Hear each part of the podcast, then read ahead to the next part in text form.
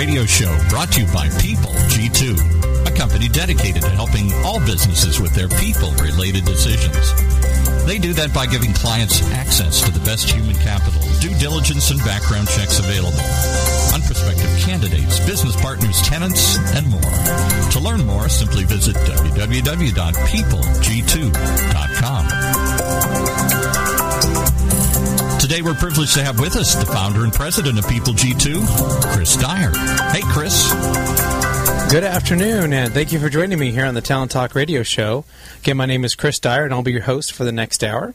We have a great lineup of guests uh, today, and I hope you're looking forward to hearing all our great guests throughout the rest of the year uh, as we get to them here one week at a time. So, the way the show works is we feature a wide range of guests who care about talent management, leadership development, and company culture. And in the business world, talent really has a couple different meanings, and we look first at how it relates to success and how really talented people achieve success. And second, we look at how talent relates to human resources and how HR leaders find the best candidates for their companies. And of course, keeping them, motivating them, and making their companies grow because of them. So this show really looks to explore those two areas along with how talented individuals impact a company's culture, which is always something that I'm fascinated about. So, the guests on the show typically include uh, CEOs, HR executives, entrepreneurs. Seems like we get a lot of people who are carry one, two, or even three of those titles sometimes, but all sorts of different business leaders, authors, coaches, consultants, who, people who have a great uh, insight and experience from all different types of industries. What usually happens is I get to meet these people at different events, at conferences, and I have the privilege of try to strong arm them here on the show here, and we try to create this forum to allow you to listen on our dialogue and hopefully learn some practical advice on how to cultivate talent and develop those leaders and, and manage the culture that you're overseeing. So hopefully yes, will also impact your own career in a positive way because that really is the number one thing is we want our listeners to take away some great advice and insights on how they can improve the parts of their company that they have control over. So I want to thank those of you tuning in live here every Tuesday. If you have any questions for our guests, don't forget you can submit them uh, via Twitter. You just tweet at PeopleG2, use that hashtag Talent Talk. My producer Mike will feed me the best questions and we'll work them in the show as the time allows. Also, feel free to send us uh, other suggestions, maybe questions you would like us to ask or topics you'd like us to cover. And of course, if there's a, a, guest out there you think we ought to have on the show, then let us know that. You uh, can also get the show via podcast. That's actually how most people interact with the show. They subscribe to that feed on iTunes or Android, and they join the other 140,000 subscribers that we have uh, tuning in each week. We think uh, those of you who take the time to listen, uh, wherever that may be in the car or the gym or soccer practice, if you're listening to the podcast, we thank you. So let's go ahead and get today's show started. My first guest is Mafalda Halligan, uh, the founder and president of River Run HR.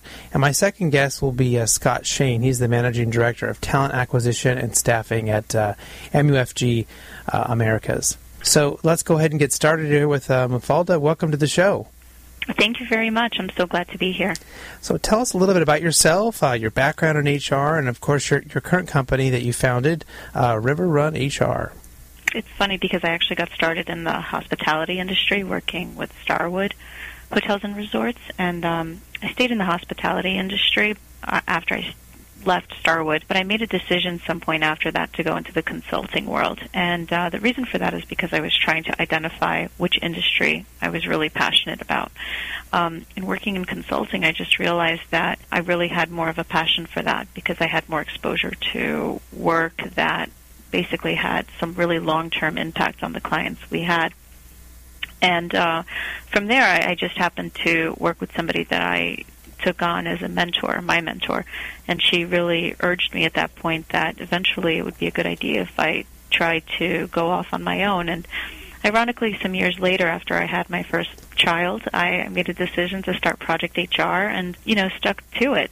You know, what I didn't expect was that at some point in that progression that I was offered. Uh, basically, uh, somebody approached me about buying the firm, and I took advantage of it. So back in November of last year, I decided I really missed doing consulting, and you know. Um, wanted to focus on doing that again, so I came back into it, and so I started River Run HR. Uh, two different firms, uh, the first one from the second one, um, but really still feeds into to what I really enjoy doing, which is human resources. So, do you feel like maybe initially you were a reluctant entrepreneur? I would say yes. It wasn't something that um, I went into doing, and I think that was part of my upbringing in a sense. Mm-hmm. You know, um, I didn't, I wasn't born in this country. I was born in um, in Portugal, and you know, coming here as a first generation immigrant, it was kind of ingrained in you that, you know, you go to school, you get a good job, and you stay in that same job for 25 years or 30 years, and then you retire. And the idea of going off and starting your own company or starting your own business or, or being entrepreneurial um, was really something that was very foreign to me until I, I, I got out of college and started to just meet a ton of people that mm-hmm. were entrepreneurs. What's sort of the, the very simple version of the rich man poor man books is you know mm-hmm you know, you go out there and, and you're supposed to work hard and work for somebody else and, you know, you do yeah. your 40 years and get your retirement and then, you know, you're probably going to be too old and tired to enjoy it, but that's when you're supposed to enjoy it. That's and, right. you know, and then the, the, the, opposite of that is figure out what people like and find something you're passionate in and go do it yourself and enjoy your, enjoy those, those things now. And, I, I'm sure that over the last 14 years, maybe there's been some changes that have come about in your field, but those things, I'm imagining there has to be some excitement there. There has to be some passion there for you to have wanted to do it anyways, and to to to continue to do it, and not kind of fall back into you know working for somebody else. So, uh, as that has, has gone along, have there been areas that have that have been a concern for you as you've kind of been gone through this journey? I think in terms of concern uh, for me has been God, it, I try to focus on the positive, obviously. Right.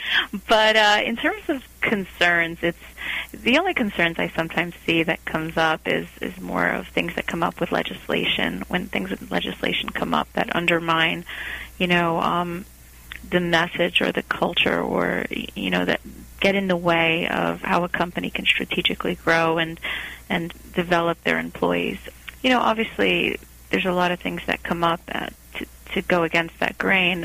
You know, I even think of things like, you know, uh, legislation, you know, if a, if a company wants to provide certain benefits to their employees, you know, getting taxed the way that they do, it, those are really the, the big concerns that I see. Um, more overall, I, I really focus on some of the positives that have been made in, in the HR profession, and I really look at that and, and I see it as having come a really long way. Well, it's really fascinating you bring that up because what we're seeing here in California right now is there's been some changes in how you report sick and uh, I think vacation pay and, and things like mm-hmm. that. And so most HR departments, this is such a big deal for them on how they're going to do it. Are they doing it correctly? Is it being executed properly?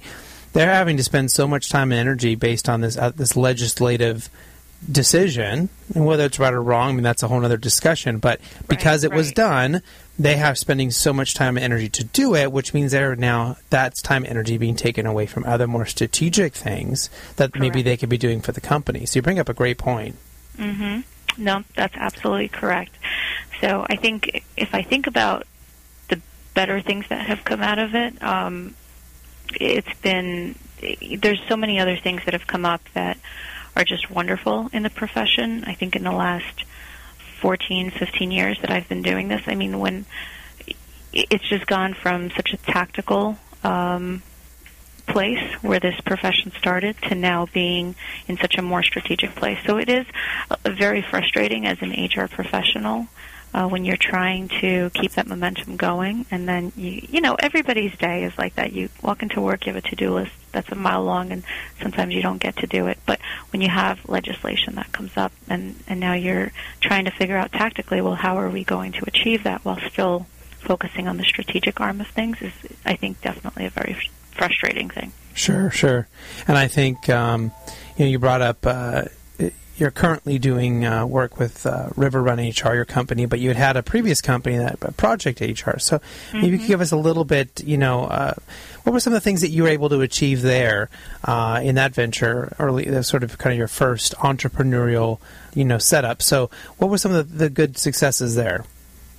I think some of the good successes there were that, you know, um, I went into it really, you know, and I still do with the intention of like I generally just want to be here to help your company and you know help it get to the next level and how can we do that? And most of the focus in that company uh, primarily the focus in that company was on the operational capabilities of the company you know um, coming in, doing an assessment, telling them, okay, these are some of the areas where you need to improve and get better, and we're going to basically help you get there. And whether that's through technology, through implementing new handbooks, through, you know, job descriptions, whatever it is. But they were very, it, it was a very tactical based company in a mm-hmm, sense, you mm-hmm. know, because it really focused on, you know, employers that had under 50 employees, employers that have been around for 30, 40 years, stable companies that really weren't going anywhere,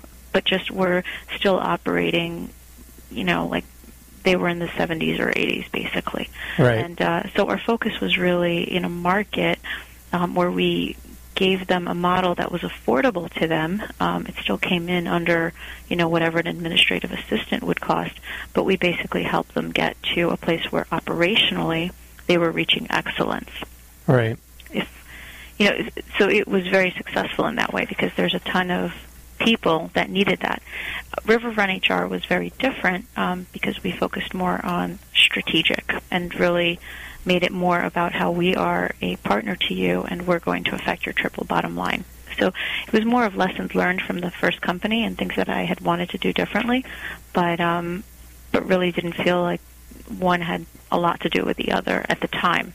Well, and as you just started that here what, recently, November of 2014, how, how, how is that going? You know, it's very early on. You're in that kind of hardcore entrepreneurial time when uh, you're starting a new business. So, where do you see yourself right now in that process? I would see myself in probably I'm past the early stages of, of hurt.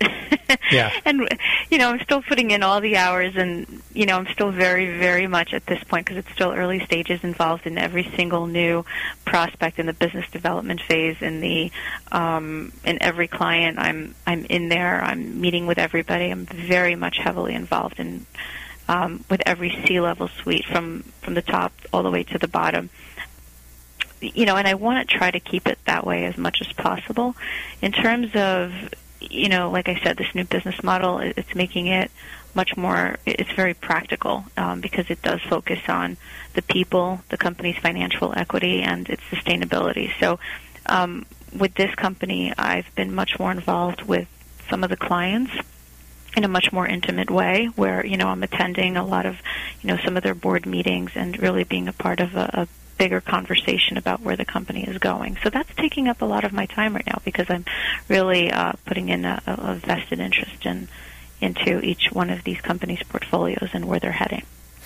I know I looked at your uh, LinkedIn profile, and there were a couple of things there that uh, were certainly fascinating. That you know, kind of speak to your entrepreneurial spirit that we've really okay. been focusing on here. So, yeah, the first is that you don't wait for orders, that you're no. comfortable in, in, your own skin, uh, and as well as you know, kind of being on the hot seat. So these are traits that would, you know, identify with really the anatomy of an entrepreneur that you know most people would kind of want or think need to be there for a, have a successful business. So, can you share how you developed this type of outlook and, and, and how it drives you to be successful? You know, Chris, I'd love to say I read a book about it and it just kind of clicked, right? Uh, but honestly, I think a, part of it came from from an upbringing of you know coming from a military father who had really a type A personality and and then just a lot of the different places that I worked in from the time that I, I you know finished college were very sink or swim sort of work environments and really having a lot of self-awareness in okay well how can i be better? How can i do better? How can i you know get results in these sort of atmospheres? Because i'm not going to have somebody who's going to sit there all the time and basically give me orders or tell me what to do. Um, so it was really i think having the self-awareness and then doing something about it and making sure that in order for me to be successful whether i'm working for myself or i'm working for another company is being able to basically identify what needs to get done and how do I get it. You know, how do I do it? Sure. So does that type A military father, you know, upbringing is that is that where you get your distaste for whiners? I yes, I have to say it's um I have a, a huge huge huge distaste for whiners. You're right about that. I think you know, it, not everybody's perfect, and winning is great if you can do it all the time. But it's, you know, learning how to sometimes lose is also important. You know, nobody goes undefeated all the time. I think there was a, a quote about it some years ago that I heard, and I think if you can learn how to um, focus on solutions and not problems, and learn how to take action, not sit around, and and take responsibility for you know sometimes what the losses are. Um, and not making excuses, it, it goes a long way. I think a lot of the people that I've worked with and I've tried to surround myself um, that I feel have helped me become successful also had that sort of mentality where you know when you when you surround yourself with other people who are whiners I just don't feel like anything really gets done and it doesn't really accomplish anything. So if I look at a sum of the five people that I spend a lot of time with uh, I make sure that they're not whiners. Yeah yeah. And, you know it's important to recognize that you know, kind of the fact of life that we all don't win everything. We all don't, you know, do everything perfectly, and there are, you know, those things in there. Um, I, this doesn't always work for everybody, but I know for me, I sometimes will just say, you know what, I need to have five minutes. I'm gonna have my pity party for five minutes. Yeah. you know, and be upset or whatever, and then it's time to move. It's time to go on and start working. And what's the next thing? And you know, you can't do anything else about it anymore. But I, I think, to your point, if people sit and wallow in it for too long, then it starts to become their voice, right? It starts to become mm-hmm. what they talk about and who they are constantly. Uh, you're pretty much driving all the best people who are around you away, uh, yeah. which is only going to make things worse. yeah, I mean, honestly, uh, it, you have to be able to learn from a negative experience. You just have to. And if you all you do is dwell on it, especially as a leader, that team is just it's going to feed off of that same energy and then you just really stay stagnant or you're really doomed to repeat that same thing and i mean uh, sure i i have moments where i have that moment of self pity where i'm like yeah damn like you know that really didn't work out the way i wanted it to you know and that's what happy hour is for right you hit happy hour you wallow in it for like 10 minutes and then you feel good about it and you say okay i, I I will not make that mistake again. What did I learn? And uh, and don't make excuses. Uh, it's it's just um, it's a rule of thumb for me. Yeah. Well, I know with the work that you've done here now, I'm sure that you've had some opportunities, and I'm a, I'm just going to take a guess that you're walking either into a potential client who is doing great things and wants to keep doing great things and wants your help in that, or maybe is not doing anything really right and they need your help to kind of get them, you know, um, on the right on the right track. And I may be completely oversimplifying that, but maybe you might have some examples for us on some of the some of those traits that you're seeing out there for those strong leaders and some of those traits that you're seeing out there for those who, who aren't doing such a good job, you know, that kind of cause you to, to, to come in and, and, help. Yeah. I mean, I, I really, um, it's interesting because when you when I do walk into a lot of these companies, you're right. I meet a lot of people. You know, I go into companies that, even the way they approach it, they'll say, you know, we need you in here for some damage control, and others will say, you know, we're at 25 employees. In the next year, we're looking to grow this thing to over 100 employees. This is the vision, and this is where we want to go with it.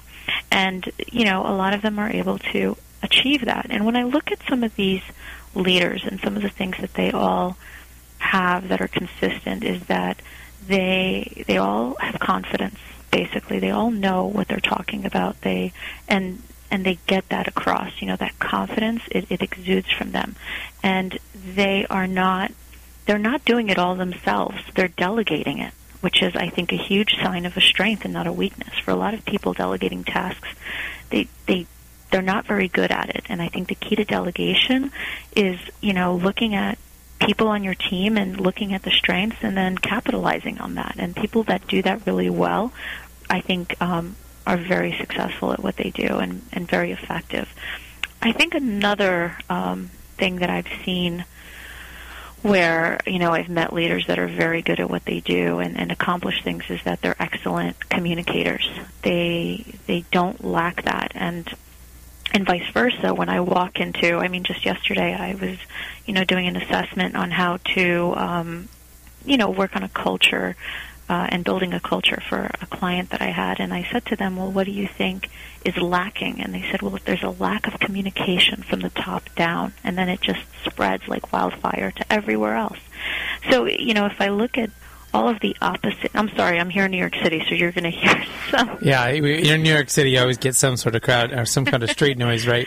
You're going to get some street noise in the background. There's no way around it. Um, but I think if I look at all the opposite things of what makes a successful leader successful, the opposite is what makes somebody not successful or not effective. Mm-hmm. And I think, in a way, one of the, the things that I noticed, final like my final thought on on some of these successful leaders is that they all seem to have somewhat of a sense of humor. They don't take it too seriously. There's going to be days where, you know, things don't always go right. We we just talked about that, you know, and it's not sitting there and wallowing it and whining about it, but it's having uh, it, it's keeping that confidence level up for yourself as well as everybody else on the team, and and really remembering to to keep the feeling alive and, and keeping people working and keeping them moving forward and motivated. So, I mean, if I look at everything, everything, um, those are the things that I, those are my takeaways when I walk out and I say, yeah, you know, those are the things I'm learning from them. Well, a sense of humor is one that I think people don't talk about enough. Being able for that leader to laugh at themselves, to laugh at a situation, to you know, I- inject some sort of humanity into something that may be mm-hmm. happening is something that people don't talk about. It's not something you can get training on. It's kind of a, a you know, I, I, it, you could get training on. It's something you know, could be a learning skill, but it's not something we we ever teach anybody. We expect them to come with it or to have it, or if they have it, they're, they're the ones who get promoted and get those jobs because mm-hmm. they they can do those types of things. So it's a it's a fantastic point. Um, you know, and the other one about sort of the um, looking at those different. Um, ways in delegating. I think mm-hmm. um, one of the kind of you know you use almost as a test. If someone had could take five minutes and do it themselves, or they had right. to take ten minutes to train someone, the person who takes the five minute route over and over and over again is the one who just won't delegate because it is harder to delegate initially. yeah. you know? I mean, and if you measure the time, like, okay, so you see it as a time saver that you spend those five minutes, but really, like, you're a smart person. Over time, those five minutes become 30, 40 minutes. Mm-hmm. Next thing you know, it adds up to a week after six months when all it took was 10 minutes to train somebody, follow up, and stay on top of it.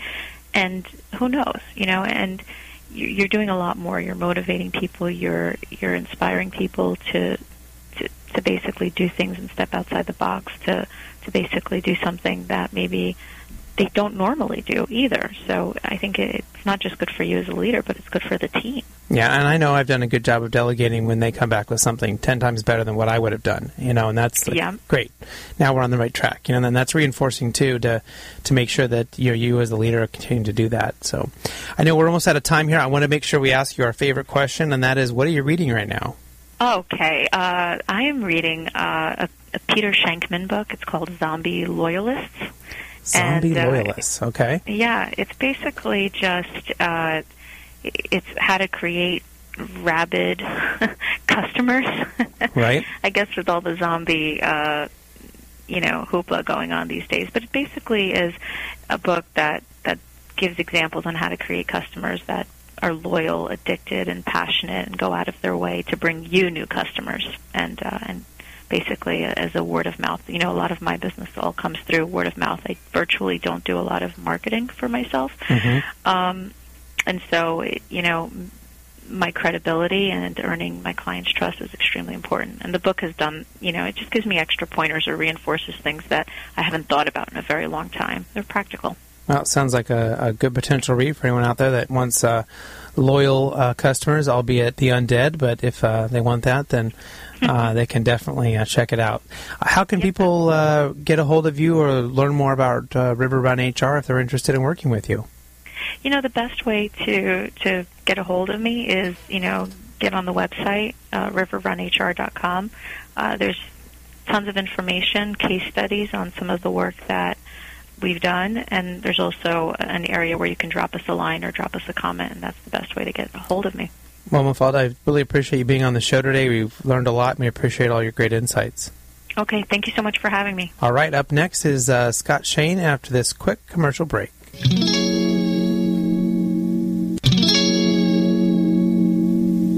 Welcome back to the Talent Talk Radio Show.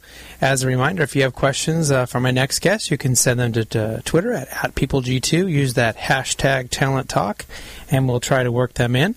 You can also visit uh, TalentTalkRadio.com and uh, hear all pa- the past episodes if you want to do that from your web browser or or phone if you don't want to use the podcast app. Uh, and we really appreciate all of you that are tuning in to uh, listen that way uh, or finding us. However, you're finding us, we appreciate it. My next guest is uh, Scott Shane. He's the managing director, uh, talent acquisition and staffing for MUFG Americas. So, Scott, welcome to the show. Thank you, Chris. It's great to be here. So, tell us a little bit about yourself and your company. Yeah, well, as uh, as you said, managing director for the Americas, um, MUFG. Uh, we are headquartered in New York City. Um, and MUFG Union Bank is actually the combined entity of San Francisco based Union Bank as well as um, Tokyo based Bank of Tokyo Mitsubishi. Um, in the Americas, we have about 14,000 colleagues um, serving customers and clients um, in the United States, uh, Canada, and throughout Latin America. Providing services uh, including corporate banking, commercial banking, investment banking, retail banking, um, wealth markets, capital markets, et cetera. So full full spectrum of services. But I fully recognize that MUFG uh, may not be a brand that are familiar uh, with a lot of the listeners. But so um, it might be interesting to note that MUFG is actually among the world's leading financial institutions or banks, with over 2.3 trillion dollars in assets, and we've been around a long time, over 350 years, about 1,100 locations in over 40 countries. So uh, one of the largest banks on the planet. I'm glad that you broke it out that way because, although I would say probably at least half of our listeners are, you know, in the United States uh, that might be interacting with the, the, institution as Union Bank. Certainly, we have listeners all around the world that, you know, some different component or different piece of, of the overall, uh, you know, uh, company they might be interacting with. Um, mm-hmm. But it's certainly a big company. Um, and, you know, in my my first interaction is obviously through Union Bank, but a big organization. I did not know it was that old. That is a that is that is a got to be one of the oldest companies, you know, around at least that I know of.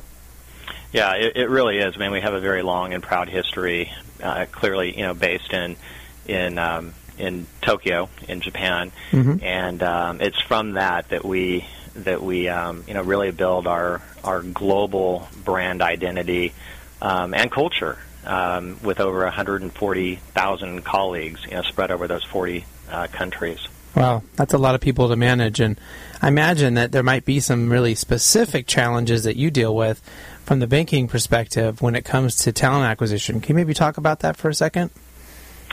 Uh, yeah. Let's talk about that. Good topic. Good segue. Uh, yeah, and so my focus being in the Americas, and per- most of our uh, talent acquisition is is in the U.S. So, uh, and both on the on the East Coast and the West Coast, and um, you know, lots of challenges. And I think you know probably right now what comes to mind is, uh, for lack of a technical term, the job market is hot, and I mean hot unemployment is is hovering right around you know four five point three five point four percent. The jobless jobless claims are at a you know at a low that we haven't seen since '99 or 2000. So you know, in in a word, the job market is hot, and within banking, um, you know, I think this kind of bleeds into another challenge dating back to 2008 with the with the, the the banking crisis, and you know, in the years since, there's been a lot of what I call bank bashing and reputational damage. And so, um, you know, the good news for for our brand, for my brand and my bank, is that we avoided a lot of the a lot of the um, the issues and challenges that a lot of our uh, that a lot of other banks face, and so that played really well for us in terms of our employer brand and attracting talent to our bank. We were in growth mode for the last many years, um, and actually both organic and inorganic, you know, through acquisition, when a lot of other banks were in fact shrinking, and so. Um, from a strategic point of view, we looked uh, to take advantage of those opportunities. So it's really, you know, kind of flipping the the the challenges, as you put it, into opportunities.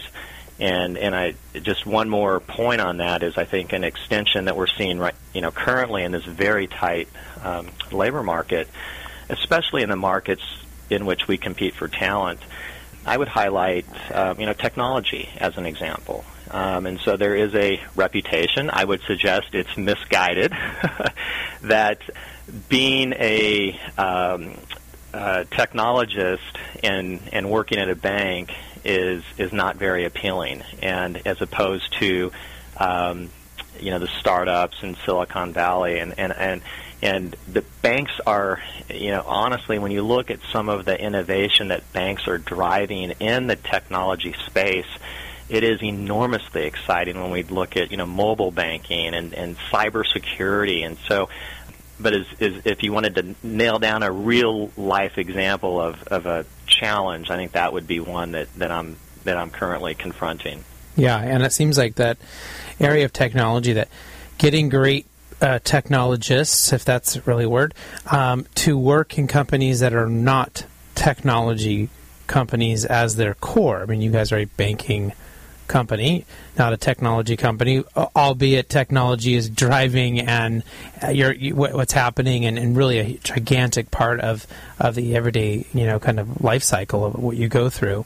But it seems like those technologists want to go to a, like you said, a technology startup, right? You're going to build the next app, you're going to do whatever. But uh, Uh, companies are finding that challenge and trying to get those people to come in and now you're, you're you're faced with what you brought up earlier this much tighter labor market. Far fewer people are out of work and now you're really having to compete to get people to leave maybe what they a job they may like where they're making good money to come and, and maybe take a chance on, on on things that you're doing. So so this seems like a, a very uh, you know, kind of profound challenge, especially for someone who uh, I can tell start off as a CPA. So, h- how do you go from a numbers guy to a people guy? I'm glad that you. Yeah, that's. Uh, I get asked that a lot because it, it it does stand out. You know, it's, it, it, now that goes way back to my mentor when I was I, I went to UC Irvine and which we're right down the street from. So that's a yeah, that's a good call. The, yeah, the anteaters. Yeah, that's right. Ant anteaters. um, the I, I I I was very very fortunate. My mom actually worked at a Fortune 500 company, and and she reported to the the chief human resources officer, who was a who was a former partner at one of the big eight accounting firms. In this case, it was was Arthur Andersen. And you know, I just asked him to be my mentor, and he uh, agreed. Um, I was a big soccer player in my college day, and I was I was going to be a professional uh, athlete. Of course, that did not pan out, and so I was looking for other alternatives. And my mentor really helped and guided me. But one of you know the advice he gave me then, which was many many years ago, I still give today in my role as a mentor um, to many people and that's that you know how you got to build your brand, Scott. You know what is your brand, and and so once I decided, kind of declared my major in my professional life as being I wanted to be an HR professional. Okay, but I needed to. Back when I graduated, it was a recession, and there were not a lot of jobs, and so I had to be sure that I distinguished myself among a lot of other people competing for very limited jobs. And so one way to do that was to be a business professional first and an HR professional second. So lead with business, follow with HR, and that's what I did. And so the advice was to um, early in your career get on the path to be, become a CPA, which would demonstrate that you know how to read an income statement and a balance sheet, you know how businesses make money, and then drive your career into human resources, which is exactly what I did. Oh, that's fascinating, and that's seems like a lot of people that we talk to that are, have been successful have a particular background in one area, but end up in somewhere else because it has a good synergy, it has a good fit, as opposed to that very traditional line of thinking, which is go get your degree in the exact thing that you're going to go want to go do, and then try to live in that world forever, uh, which doesn't seem very practical, but is sort of that common, you know, understood knowledge that, that people seem to have. You know, so I, I'm imagining now, you know so you, you brought up earlier this giant global company. You're in 40 different countries. You have 140,000 people.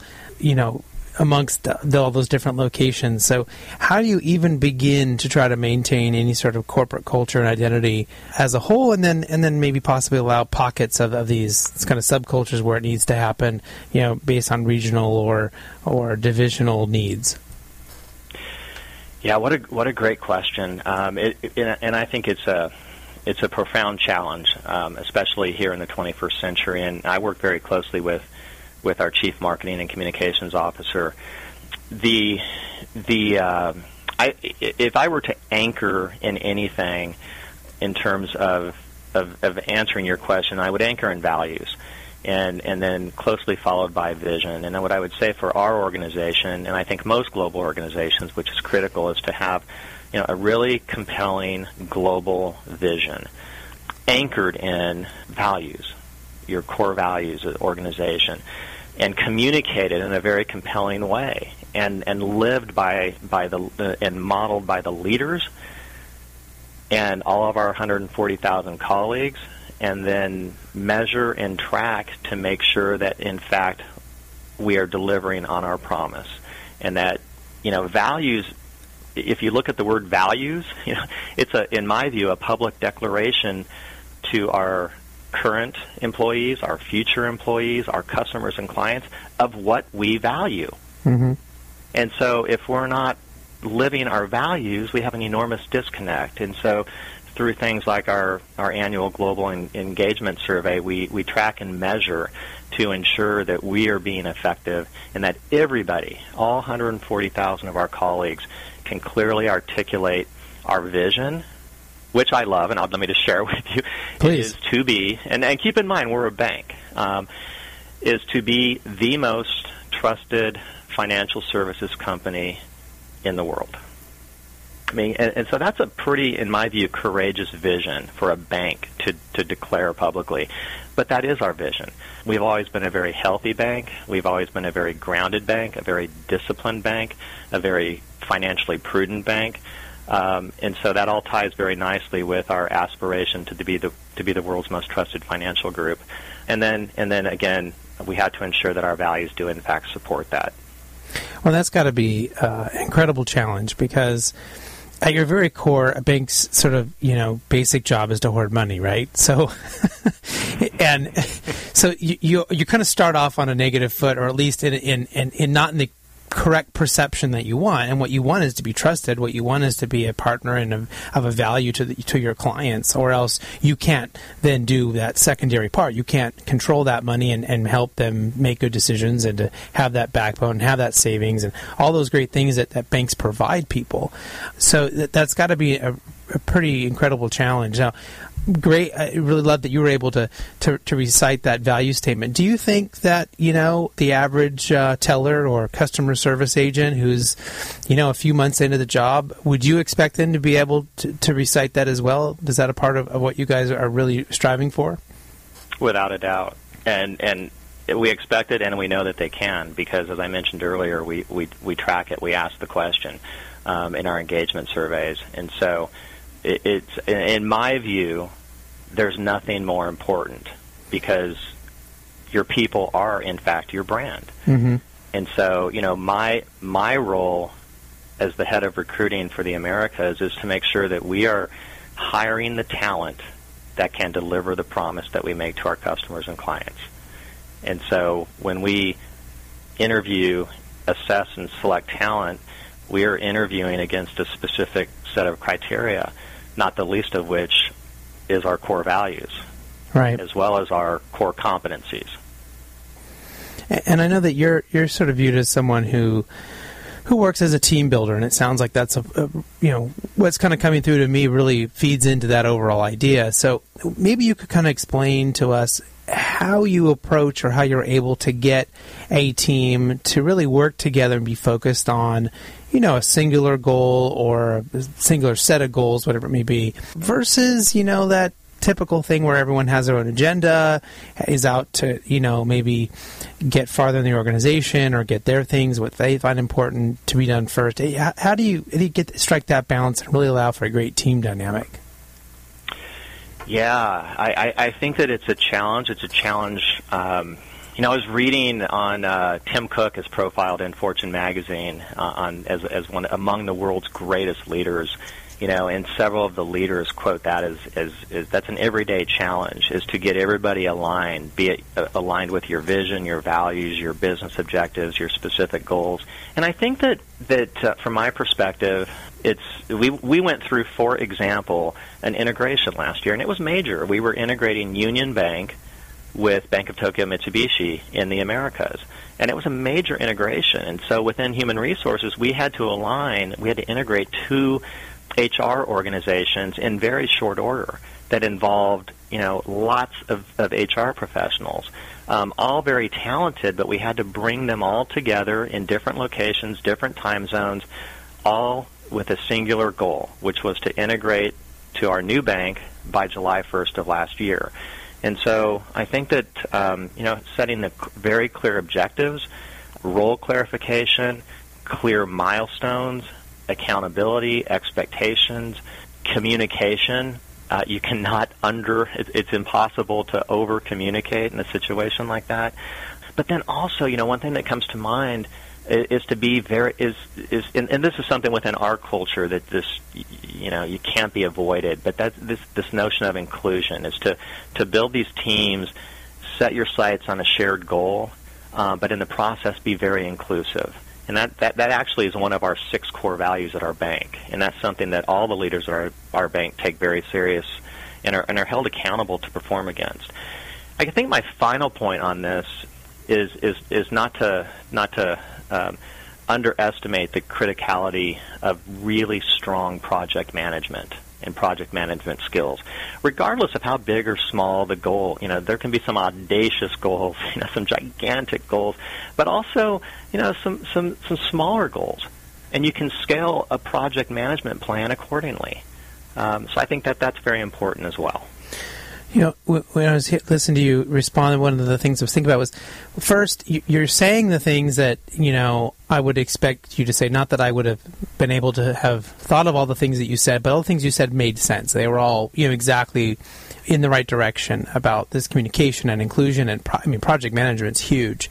Uh, if you if you're a great project manager, you could probably have a you know a great job the rest of your life if, if you want to focus on that. Pe- companies always need uh, people who can do that skill. It's it's not for everybody, but is there ever a time or a place when one of the skills is knowing when maybe how to pick the right people you know, I, I, have started this vision of a baseball manager deciding what the lineup is, and I, I feel like sometimes it's something that people don't talk about. Um, that sometimes you have to pick the right people for that job, or you have to know when to pull somebody out and say you need to go to a different team, or maybe you don't need to work for our team anymore. How much of that is a part of that process in being successful? Oh, I think it's it's absolutely critical. I could not agree more with you on that.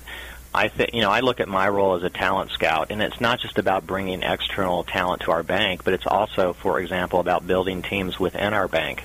You know, cross-functional teams, and so, like any coach or leader, um, you need to identify the skills that you need on your team. Do you need an outfielder, a catcher, a pitcher? You know, who do you need, and you build the team accordingly.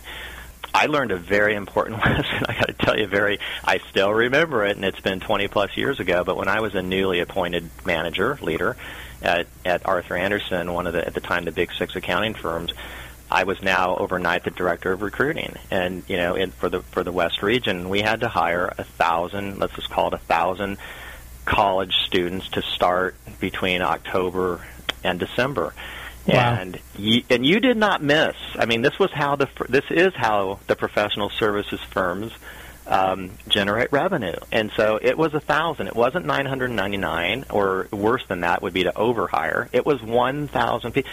And so, okay, well, I set the goal. We had leads for all of our you know thirty plus universities and colleges spread among seven states. And I thought, okay, there, there's that's the goal, that's the shared vision that we're all striving towards, you know. And we had 100 plus people that would execute on that. What I failed to take into account um, was was role clarity, for example, in terms of uh, okay, well, we'll use Southern California as an example. How many of those thousand hires are we going to uh, recruit from how many Trojans versus Bruins, you know, USC versus UCLA, right? Right, right. And so, and I didn't, re- I did not, I, as I failed to take into account that people are, you know, competitive. And so, especially when you have an affinity towards your, towards where you went to school, right? And so, um, so we had to then, so so then had to break down that goal into sub goals, and then provide a clear and direct roadmap and then incent and motivate and inspire people to um, yes, there's this common goal, but to get there, we've got to hit these sub goals. And that's exactly what we did, and that was an enormous lesson learned for myself. Yeah, how do you find the right people, not just the people who who look like you, who talk like you, went to the school like you, or, wh- or whatever it may be? Well, that's because they're competitive or because they are uh, lazy is the wrong word, but you know, it, it's comfortable to pick people that you feel like you know somehow resemble you um, in some way. But yeah, uh, then they end up with, like you said, too many Trojans or not enough Bruins or certainly not enough anteaters. Touche. well, I was hoping you could tell us. We always want to ask all of our guests this question. It's one of our favorite uh, questions to ask, and that is, uh, what are you reading right now? Oh God! Well, I mentioned one. It's it's uh, it, it's one of I have two favorite episodes or um, editions of Fortune. One is the annual Best Places to Work. I read that many times and study it um, intensely, as well as the one that's on the stands now, which is the the most effective leaders, the greatest leaders. Um, I, I think it's just fascinating, and there's always always tremendous insight and lessons learned. But I think that if you were to look at my nightstand at at home, it would it. Uh, I'm actually reading "Living the Simple Life." Um, that's just where I am in life. I'm trying to Right. simplify.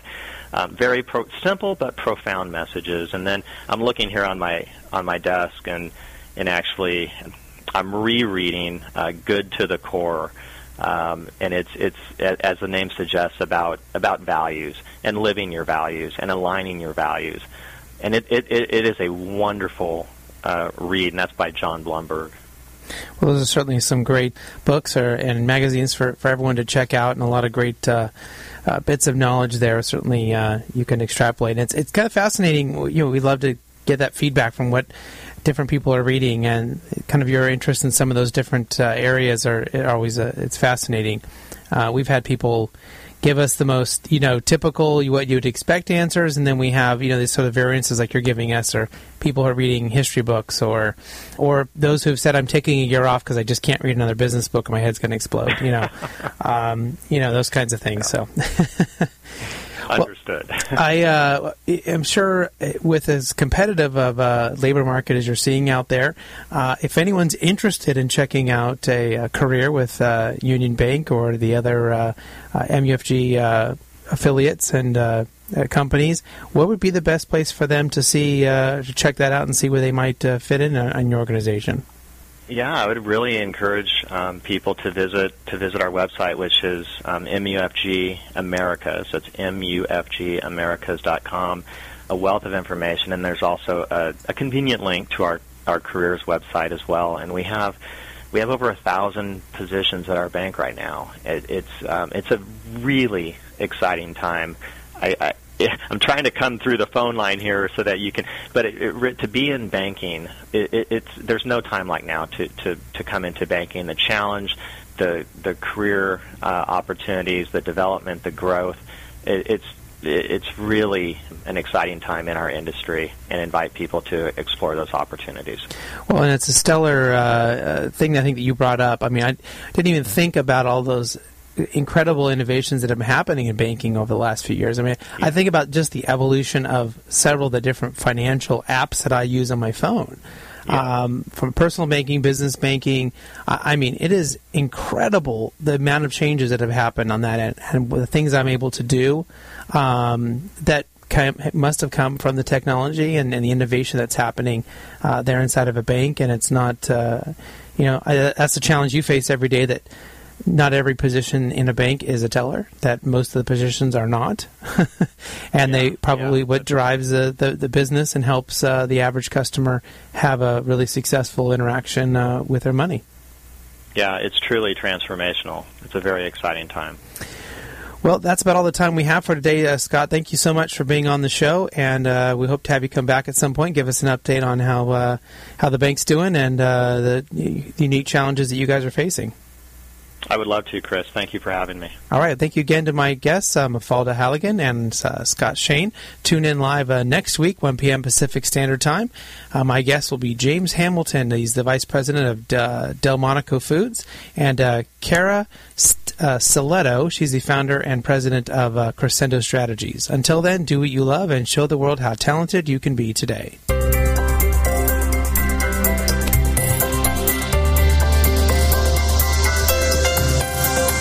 You've been listening to Town Talk Radio, brought to you by People G2.